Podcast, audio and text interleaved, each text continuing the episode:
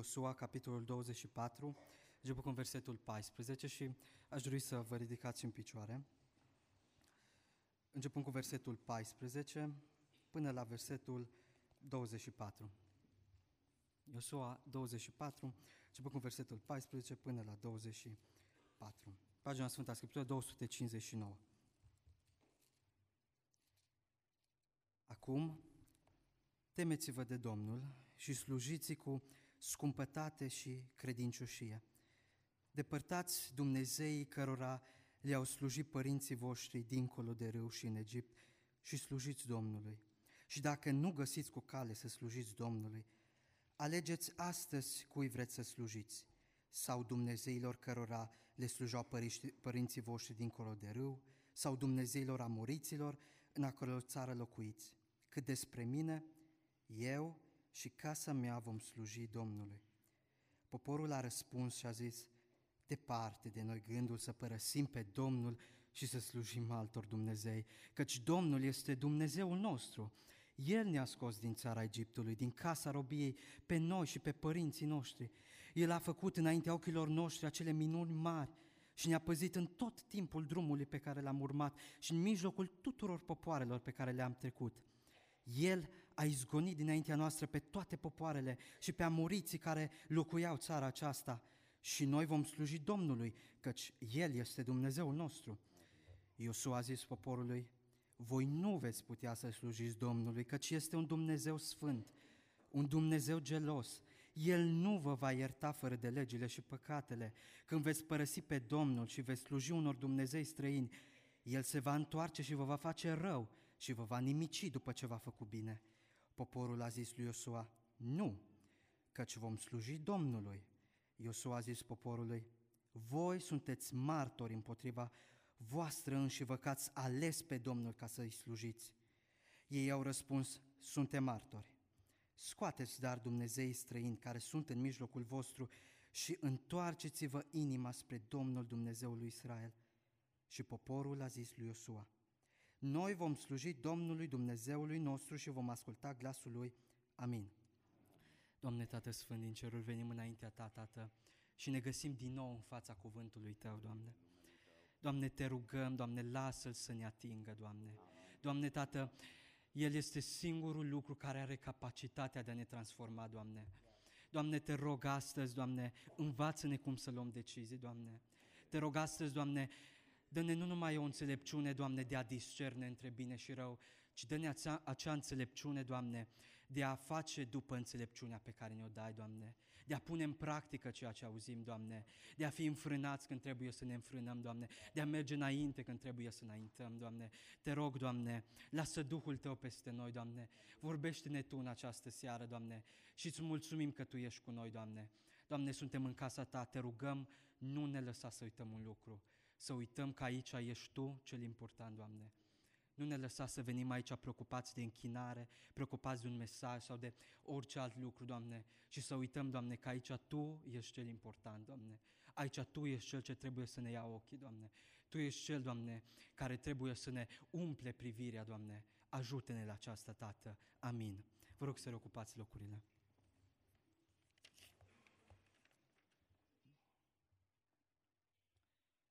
Textul din această seară este o reamintire, mai degrabă spus, a lui Iosua cu privire la legământ. Pentru că, dacă ne uităm în Deuteronom, acolo Dumnezeu a încheiat un legământ cu poporul său, un legământ încheiat după modelul tratatelor de suzeranitate dintr-un rege și supușii săi, sau dintr-un regat puternic și un regat vasal. După aceea, după exact același model, Iosua, în capitolul 9 găsim lucrul acesta, Iosua se că așa întărește din nou legământul și pune pop- uh, jumate de popor pe muntele Bal, jumate de popor pe muntele Garizim și acolo acești munți înconjurau Sihemul. Acolo face din nou, ca și în Deuteronom, o renoire a legământului după modelul tratatelor de suzeranitate, iar aici Iosua pentru a treia oară, de data aceasta chiar în Sihem, dacă ultima dată a fost pe munții care înconjoară Sihemul, de data aceasta vedem că chiar în Sihem, uh, Iosua cheamă poporul la el, deja începuse colonizarea Canaanului, poporul era deja, unii dintre ei se așezaseră în anumite cetăți, uh, din nou, după modelul tratatelor de suzeranitate, și în acest capitol, Iosua face din nou o noire a legământului. Și aici, ce este interesant este că, deși deja poporul de două ori se dedicase lui Dumnezeu, Iosua zice, alegeți. Unui popor dedicat Domnului, Iosua îi pune în față alegerea. Și de aceea aș dori, sub lumina Duhului lui Dumnezeu, să ne uităm ce învățătură a dorit Iosua să transmită poporului și, în consecință, ce învățătură dorește Dumnezeu să ne transmită nouă astăzi. În prima parte a textului, Iosua ia anumite exemple sau anumite repere în versetele 14 și 15. Și Iosua dă anumite exemple, spune cu alte cuvinte, uitați-vă la părinții voștri dincolo de râu, uitați-vă în Egipt, spune alegeți cui vreți, uitați-vă la popoarele pe care le-ați cucerit.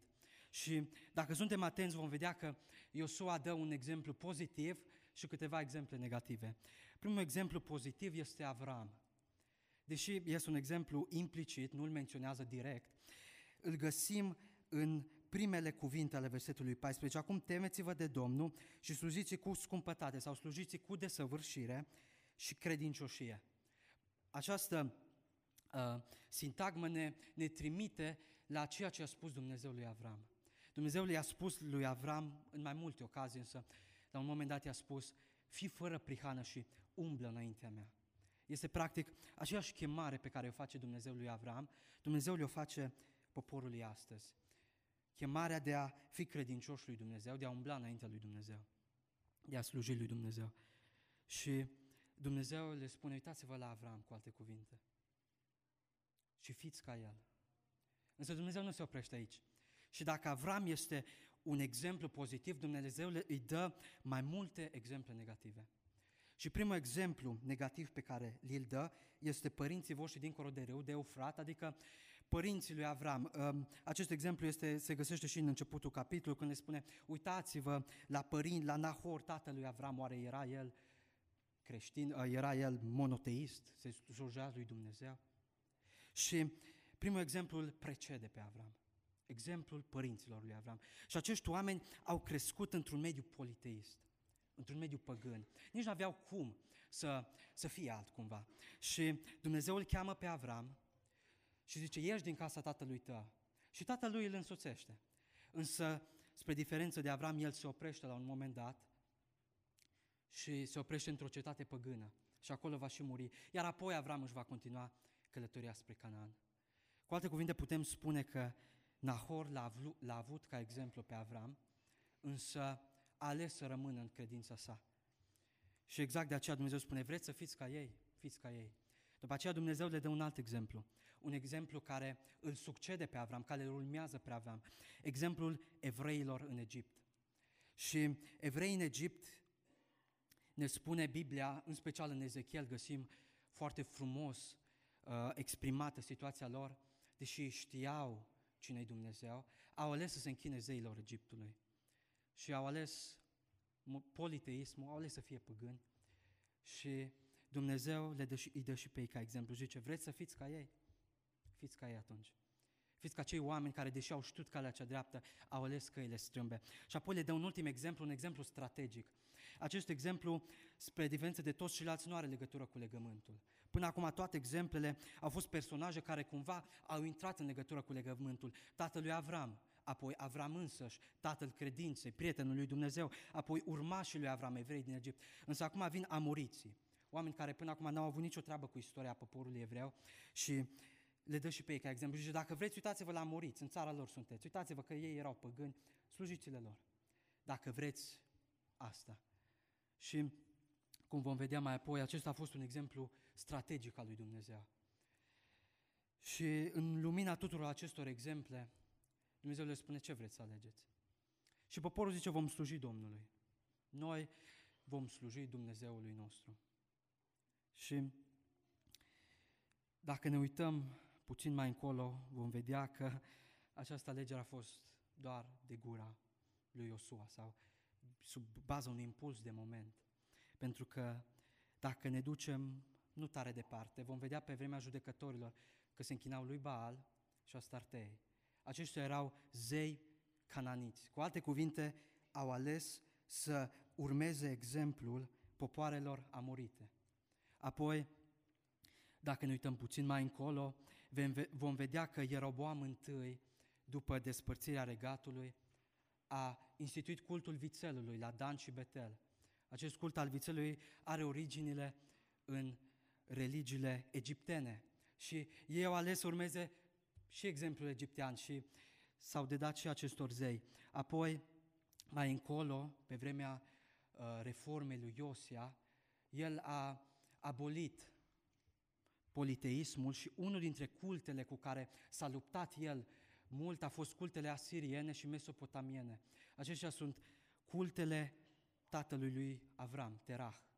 Cultele, cum ni se spune aici în text, de dincolo de râu. Și rând pe rând, evreii au căzut în absolut toate exemplele negative pe care Dumnezeu le-a dat aici. Și așadar, care ar trebui să fie învățătura noastră? Unde au greșit evreii? Bine, în aceste exemple, Dumnezeu le-a arătat evreilor că viața este ca un joc de influențe. Dumnezeu le-a arătat că există influențe reușite, nereușite, bune și rele. Și cu alte cuvinte, Dumnezeu le-a zis așa, când le-a dat ca exemplu pe părinții lui Avram, le-a zis, omul ăsta a crescut în politism, ca și Avram. Însă la un moment dat, Avram s-a întors de la căile lui și a ales să-L slujească pe Dumnezeu. Și el, deși a fost corupt de natura păgânismului, și-a îndreptat căile. Însă părinții lui nu au vrut să facă asta. Cu alte cuvinte le-a zis, atunci când vă uitați la influența care vă corupe, ce veți face? Veți urma exemplul lui Nahor? Vă veți lăsa corupți până la capăt? Sau vă fi, veți fi ca Avram? Un om care, deși a fost corupt în, în tinerețe, este cu siguranță ca Avram la început a fost în copilăria lui, crescând într-un mediu păgân, a fost păgân înainte să-i se descopere Dumnezeu, sau veți fi ca Avram? Vă veți lăsa schimbați de lumina lui Dumnezeu, de influența lui Dumnezeu, pe care umanitatea, cum spunea în Romaniu 1 Pavel, a pierdut-o și și-a întunecat mintea. Ce veți face? Și evreii știm ce au făcut. Apoi, prin exemplele pe care le-a, le dat Dumnezeu despre evrei în Egipt, le-a spus, Oamenii ăștia au fost în legământ. Asta e cealaltă categorie de oameni. Oameni care erau pe calea cea dreaptă, erau sub influența lui Dumnezeu și de data aceasta s-au lăsat corupți de influența păgână. Dacă primii oameni au fost sub influența păgână și au refuzat influența lui Dumnezeu, aceștia erau urmași ai lui Avram și totuși s-au lăsat influențați de influențele păgâne. Evreii în, uh, în Egipt au fost în Gosen, un loc din delta izolat, de um, civilizația egipteană, erau într-un mediu propice a, a rămâne cu identitatea lor religioasă, națională și totuși au eșuat. Și acesta a fost exemplul evreilor din Egipt. Oameni care se află sub legământul lui Dumnezeu. Oameni care sunt pe calea cea dreaptă în lumină și totuși aleg să se corupă. Și apoi avem ultimul exemplu al amoriților, care, cum am spus, este un exemplu strategic, adică Dumnezeu prin aceștia a dorit să le spună orice veți alege vor fi consecințe. De ce? Deoarece amoriții știm că au ales greșit. Și Dumnezeu i-a spus lui Avram cu multă vreme în urmă, va veni o vreme când voi pedepsi amoriții pentru toate nelegiurile lor. I-a spus, nu pot să ia acum țara în stăpânire pentru că încă n-a venit vremea să pedepsesc. Încă nu s-a umplut păcatul nelegiurii, dar va veni o vreme când îi voi pedepsi. Și exact de aceea, însuși faptul că ei locuiau în țara muriților, trebuia să le fie un semnal de alarmă. Așa se va întâmpla și cu voi și, într-adevăr, așa s-a întâmplat și cu ei. Pentru că știm că după ce au căzut în toate aceste uh, culte păgâne, la un moment dat a venit vremea când Dumnezeu, precum pe amoriți, i-a scos din țara lor, le-a distrus cetățile, le-a distrus chiar și templul, a permis distrugerea templului și i-a dus în exil. Așadar, care ar trebui să fie învățătura noastră? a trebui învățătura noastră pentru astăzi, precum și evrei, a trebui să ne amintim de câteva lucruri. Și anume, de cine ne lăsăm influențați? Dacă cumva ne găsim ca acei oameni corupți de păcat, precum a fost Avram și tatălui la un moment dat, vine întrebarea, ce voi face și ce veți face dumneavoastră? Dacă ne găsim în această situație, vine întrebarea, mă voi lăsa influențat de lumina lui Dumnezeu? Apoi, dacă cumva mă găsesc în legământul lui Dumnezeu, vine întrebarea, din nou, ce voi face în momentul în care influența negativă va începe să atace asupra mea? Voi fi ca evrei din Egipt, care au ales, deși știau adevărul, să se supună minciunii? Ce voi face? Și asta este o întrebare pe care aș dori să ne opunem fiecare dintre noi în această seară. Ce voi face eu și dumneavoastră? Cu cine ne vom asemăna? Sau vom fi precum Avram, un om al credinței, slujind cu credincioșie lui Dumnezeu, cum spune aici, cu desăvârșire și credincioșie, umblând înaintea lui Dumnezeu în neprihănire. Dumnezeu să ne ajute să facem alegerea corectă. Poporul, cum am spus aici, spune, vom, nu, vom sluji Domnului. Însă, după aceea urmează a doua parte a conversației dintre Iosua și popor și poporul începe să depună o mărturie în versetele 16-18. Și spunem, păi uite, de aia vom sluji noi Domnului. Păi El e Dumnezeul nostru. El ne-a scos din casa robiei. El ne-a purtat de grijă în pustiu. El a lucrat cu minuni. El este Dumnezeul nostru. Și ce este interesant aici că dacă în Deuteronom și în Iosua 9, momente asemenea acestui moment, Dumnezeu le amintea evreilor ce a făcut El pentru ei, aici evreii singuri își amintesc ce a făcut Dumnezeu pentru ei. Ei singuri depun mărturie. De ce trebuie să-L slujească pe Dumnezeu? Și, cum am spus, evreii depun această mărturie. Evreii afirmă, cu alte cuvinte, că Dumnezeu și-a împlinit partea de legământ. Însă evreii fac o greșeală enormă. Evreii evaluează starea legământului lor după Dumnezeu și nu după ei. Adică ei zic Dumnezeu și-a făcut partea de legământ, ceea ce înseamnă că noi suntem bine. Și totuși, vedem în versetele 19 și 20 că Iosua le zice, voi nu veți putea să slujiți Domnului, căci este un Dumnezeu sfânt, un Dumnezeu gelos. Și aici vine un lucru interesant. El nu vă va ierta fără de legile și păcatele. Aici, cu alte cuvinte, Iosua le spune, oameni buni, voi nu vedeți, vă, vă uitați la Dumnezeu și ziceți, Dumnezeu și-a împlinit partea de legământ, e bine, dar voi nu vedeți că voi înși vă, voi nu v-ați împlinit-o. Conform legii date prin Moise, evrei trebuiau să fie un popor sfânt, avându-l ca model pe Dumnezeu. Însuși faptul că Iosua spune, el nu vă va ierta fără de legile și păcatele. Iosua le spune, voi nu sunteți ce ar trebui să fiți. Voi sunteți într-o stare contrară legământului. Voi nu vă împliniți propria voastră parte de legământ. Și exact de aceea Iosua anticipează acel eșec pe care, despre care am vorbit până acum. Și Iosua le spune, nu, nu veți reuși, pentru că vă raportați la lucrurile greșite. Voi dacă Dumnezeu va binecuvânta până acum cu grija sa, cu harul său, în mod providențial, spuneți, este bine, suntem într-o relație perfectă cu Dumnezeu și nu vedeți starea voastră, nu vedeți că voi nu sunteți cum ar trebui să fiți. Voi sunteți contrar clauzelor legământului pe care voi le-ați avut până acum menționate de două ori. Și li se aduce două reproșuri evreilor.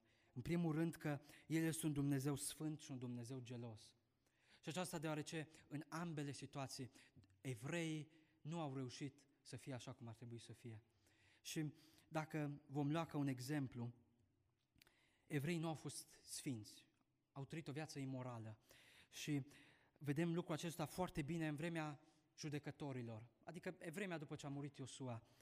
Vedem în capitolele 19 și 21 apostazia evreilor, căderea lor de la credință, exemplificată prin eșecul lor moral, prin exemplul seminției lui Beniamin. Oamenii aceștia săvârșesc niște urății, ur, urăcii, ca, urății care ni se spune că nu ar fi trebuit să se facă așa ceva în Israel. Cu alte cuvinte, oamenii aceștia au eșuat din punct de vedere moral. Și aici ni se dovedește că evrei nu erau sfinți.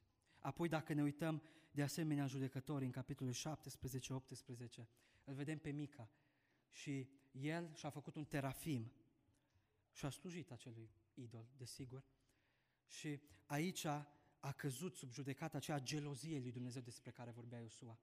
Și anume, faptul că evreii nu puteau să înțeleagă că ei trebuie să se închine numai lui Dumnezeu. Și ce este interesant este că în ambele situații o familie de leviți este în centrul narațiunii. În ambele eșecuri, leviții, care ni se spune în lege că erau pârga poporului pentru Dumnezeu. Ei erau, spunea Dumnezeu, ei vor fi întâiul rod al țării, vor fi acea seminție dedicată mie. Exact leviții, oamenii cei mai sfinți dintre sfinți. Și totuși ei, prin ei ni se exemplifică această cădere a evreilor. Așadar, evreii erau și imorali și erau și nu se închinau numai lui Dumnezeu, erau politeiști. Și vedem cum Iosua le spune lucrul acesta și evrei spun nu. Noi vom sluji Domnului. Și Iosua le spune încă o dată, scoateți dar Dumnezei străini care sunt în mijlocul vostru. Aici Iosua se referă la faptul că, cum spunea Howard Voss, Dumnezeu a scos evrei din Egipt, dar nu a scos, nu a putut să scoată, pentru că evrei nu au vrut să scoată Egiptul din mințile și din inimile lor. Și Iosua le spune, oameni buni, cu voi ceva nu-i bine. Și evrei se încăpățânează și spun nu. Și atunci Iosua spune bine, dar să știți că astăzi iau martori împotriva voastră asupra alegerii pe care ați făcut-o și asupra faptului că vi s-au spus toate aceste lucruri. Și vi au spus, bine, vom sluji Domnului. Așadar, care ar trebui să fie învățătura noastră? Ar trebui să ne amintim și să nu uităm că evaluarea legământului dintre noi și Dumnezeu se face în funcție nu doar dacă Dumnezeu își împlinește partea sa și dacă noi ne împlinim partea noastră de asemenea. Și asta aș dori să fie gândul care să ne însuțească. Și aș dori să ne evaluăm fiecare dintre noi. Cum stau cu partea mea de legământ? Așadar, sunt două lucruri pe care Dumnezeu dorește să ne învețe din acest text. În primul rând, Dumnezeu dorește, prin exemplele care ni se dă, popoarele și personajele care ni se dau, Dumnezeu dorește să ne învețe sub influența cui cădem. Suntem corupți de păcat, ce vom face când ne vom întâlni cu Harul lui Dumnezeu care este gata și dorește să ne schimbe, să ne răscumpere? Sau suntem sub legământul lui Dumnezeu, ne găsim bine, ce vom face când influența celui rău, când influența acestei lumi va veni asupra noastră? Apoi, în al doilea rând, Dumnezeu dorește să ne amintească un lucru, încă un lucru. Faptul că legământul nu se privește doar dintr-o perspectivă. Este greșit să spunem dacă Dumnezeu mă binecuvintează, relația mea cu Dumnezeu este perfectă. Ci Dumnezeu dorește să ne amintească încă o dată că noi trebuie să ne uităm de asemenea la noi. Dacă îl vedem pe Dumnezeu oglindit în noi, înseamnă că e bine. Înseamnă că este foarte bine. Însă dacă nu vedem chipul lui Hristos în noi, ci vedem orice altceva, fie că suntem noi, fie că este chipul lumii, înseamnă că este o problemă. Înseamnă că vine un eșec și este, suntem pe cale de a aluneca. Dumnezeu să ne ajute. Să nu fim ca evrei. Știți, Iosua aici le zice parcă ca și la surzi. Oameni buni, ceva nu-i bine. Voi nu veți spune și evrei, ba nu, ba nu, ba nu. Noi vom sluji. Haideți să nu fim ca evrei. Să ne lăsăm pătrunși de glasul lui Dumnezeu și fie ca lumina lui Dumnezeu să ne transforme.